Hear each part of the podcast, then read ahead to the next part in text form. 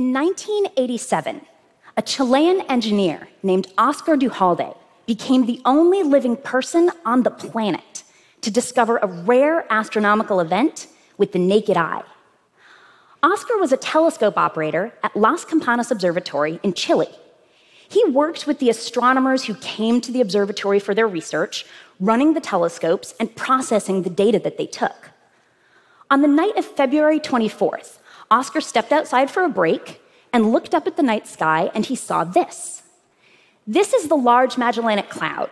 It's a satellite galaxy very near our own Milky Way. But on that February night, Oscar noticed that something was different about this galaxy. It didn't quite look like this. It looked like this. Did you see it? a small point of light had appeared in one corner of this galaxy. So, to explain how amazing it is that Oscar noticed this, we need to zoom out a bit and look at what the southern sky in Chile looks like. The Large Magellanic Cloud is right in the middle of that image. But despite its name, it's really small. Imagine trying to notice one single new point of light appearing in that galaxy. Oscar was able to do this because he had the Large Magellanic Cloud essentially memorized. He had worked on data from this galaxy for years, poring over night after night of observations and doing it by hand.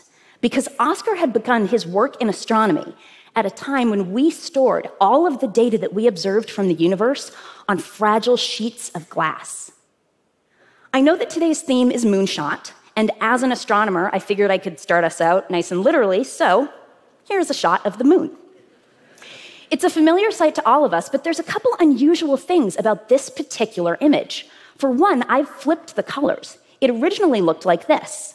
And if we zoom out, we can see how this picture was taken. This is a photograph of the moon taken in 1894 on a glass photographic plate. This was the technology that astronomers had available for decades to store the observations that we took of the night sky. I've actually brought an example of a glass plate to show you. So, this looks like a real secure way to store our data. These photographic plates were incredibly difficult to work with.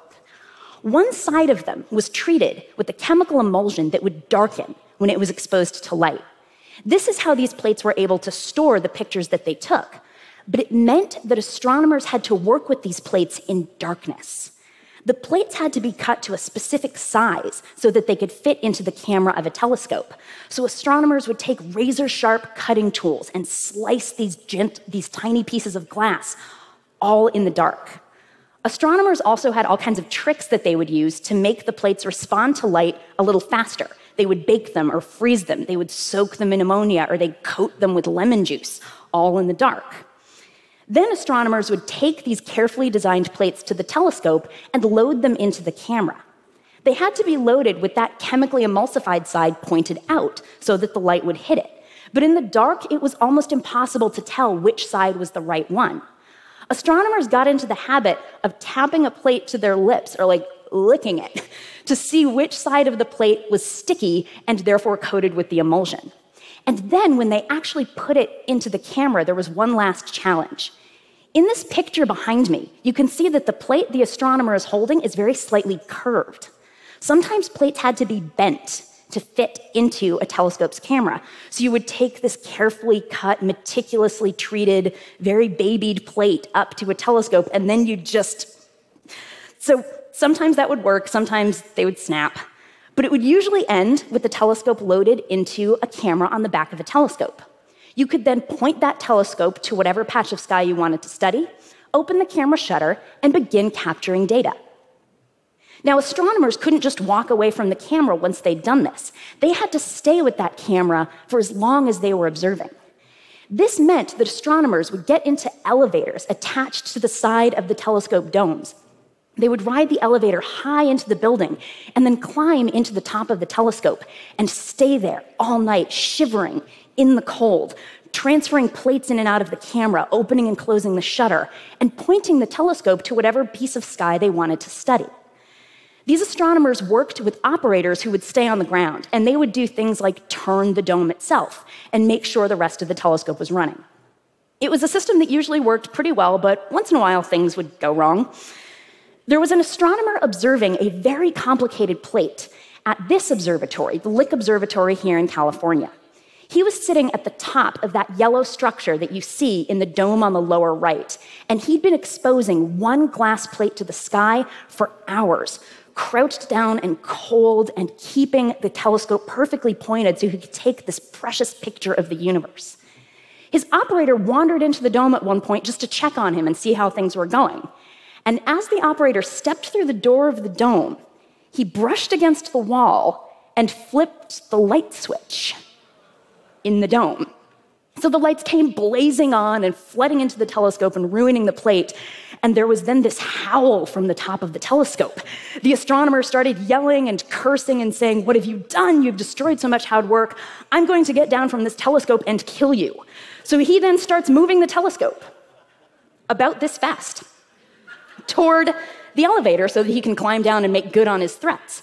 Now, as he's approaching the elevator, the elevator then suddenly starts spinning away from him.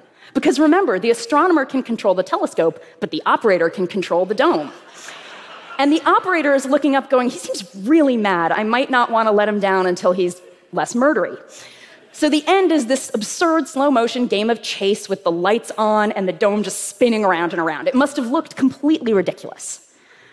When I tell people about using photographic plates to study the universe, it does sound ridiculous. It's a little absurd to take what seems like a primitive tool for studying the universe and say, well, we're gonna dunk this in lemon juice, lick it, stick it in a telescope, shiver next to it for a few hours, and solve the mysteries of the cosmos. In reality, though, that's exactly what we did.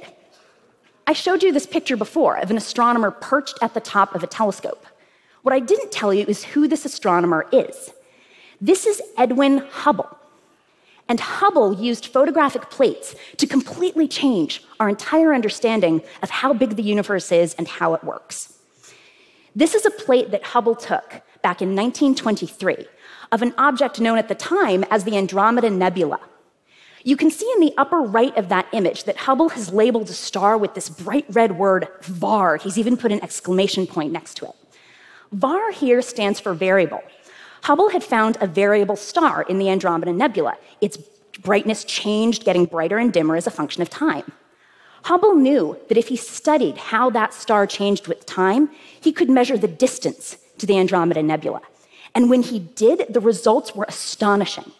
He discovered that this was not, in fact, a nebula. This was the Andromeda Galaxy, an entire separate galaxy, two and a half million light years beyond our own Milky Way. This was the first evidence of other galaxies existing in the universe beyond our own. And it totally changed our understanding of how big the universe was and what it contained. So now we can look at what telescopes can do today. This is a modern day picture of the Andromeda Galaxy. And it looks just like the telescope photos that we all love to enjoy and look at. It's colorful and detailed and beautiful. We now store data like this digitally, and we take it using telescopes like these. So this is me standing underneath a telescope with a mirror that's 26 feet across.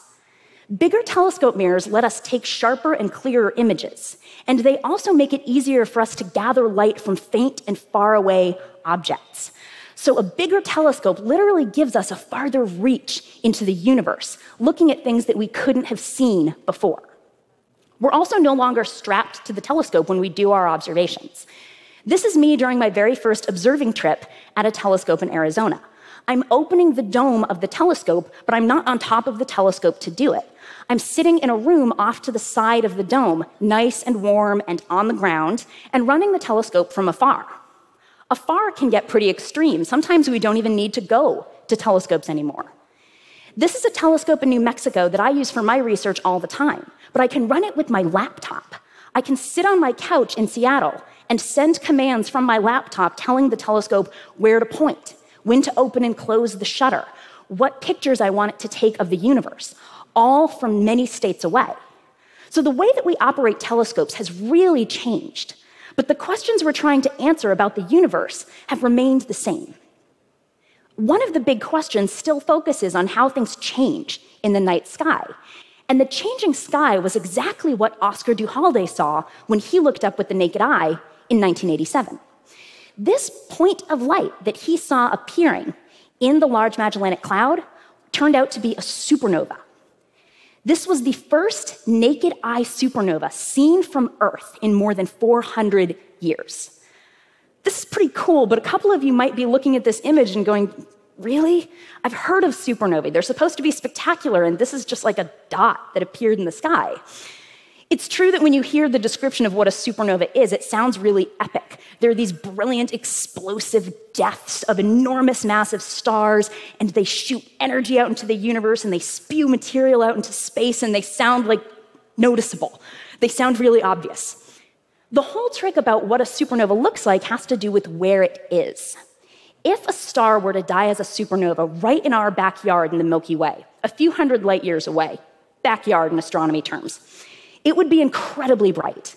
We would be able to see that supernova at night as bright as the moon. We would be able to read by its light. Everybody would wind up taking photos of this supernova on their phone. It would be on headlines all over the world. It would for sure get a hashtag. It would be impossible to miss that a supernova had happened so nearby. But the supernova that Oscar observed didn't happen a few hundred light years away. This supernova happened 170,000 light years away, which is why instead of an epic explosion, it appears as a little dot. This was still unbelievably exciting. It was still visible with the naked eye, and the most spectacular supernova that we've seen since the invention of the telescope. But it gives you a better sense of what most supernovae look like. We still discover and study supernovae all the time today, but we do it in distant galaxies using powerful telescopes. We photograph the galaxy multiple times and we look for something that's changed. We look for that little pinprick of light appearing that tells us that a star has died. We can learn a great deal about the universe and about stars from supernovae, but we don't want to leave studying them up to chance. We don't want to count on happening to look up at the right time or pointing our telescope at the right galaxy. What we ideally want is a telescope that can systematically and computationally do what Oscar did with his mind. Oscar was able to discover this supernova because he had that galaxy memorized. With digital data, we can effectively memorize every piece of the sky that we look at, compare old and new observations, and look for anything that's changed. This is the Vera Rubin Observatory in Chile. Now, when I visited it back in March, it was still under construction. But this telescope will begin observations next year. And when it does, it will, take, it will carry out a simple but spectacular observing program. This telescope will photograph the entire southern sky every few days, over and over, following a preset pattern for 10 years. Computers and algorithms affiliated with the observatory will then compare every pair of images taken of the same patch of sky, looking for anything that's gotten brighter or dimmer, like a variable star, or looking for anything that's appeared, like a supernova. Right now, we discover about a thousand supernovae every year. The Rubin Observatory will be capable of discovering a thousand supernovae every night. It's going to dramatically change the face of astronomy and of how we study things that change in the sky. And it will do all of this largely without much human intervention at all. It will follow that preset pattern and computationally find anything that's changed or appeared.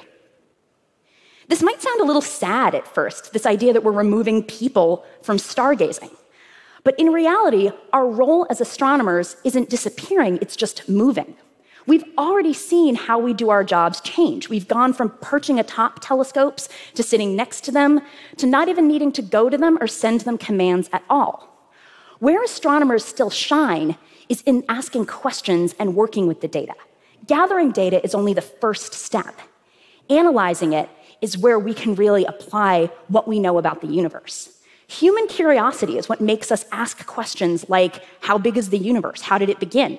How's it going to end? And are we alone? So, this is the power that humans are still able to bring to astronomy. So, compare the capabilities of a telescope like this with the observations that we were able to take like this. We discovered amazing things with glass plates, but discovery looks different today. The way we do astronomy looks different today. What hasn't changed is that seed of human curiosity. If we can harness the power of tomorrow's technology and combine it with this drive that we all have to look up and to ask questions about what we see there, we'll be ready to learn some incredible new things about the universe. Thank you.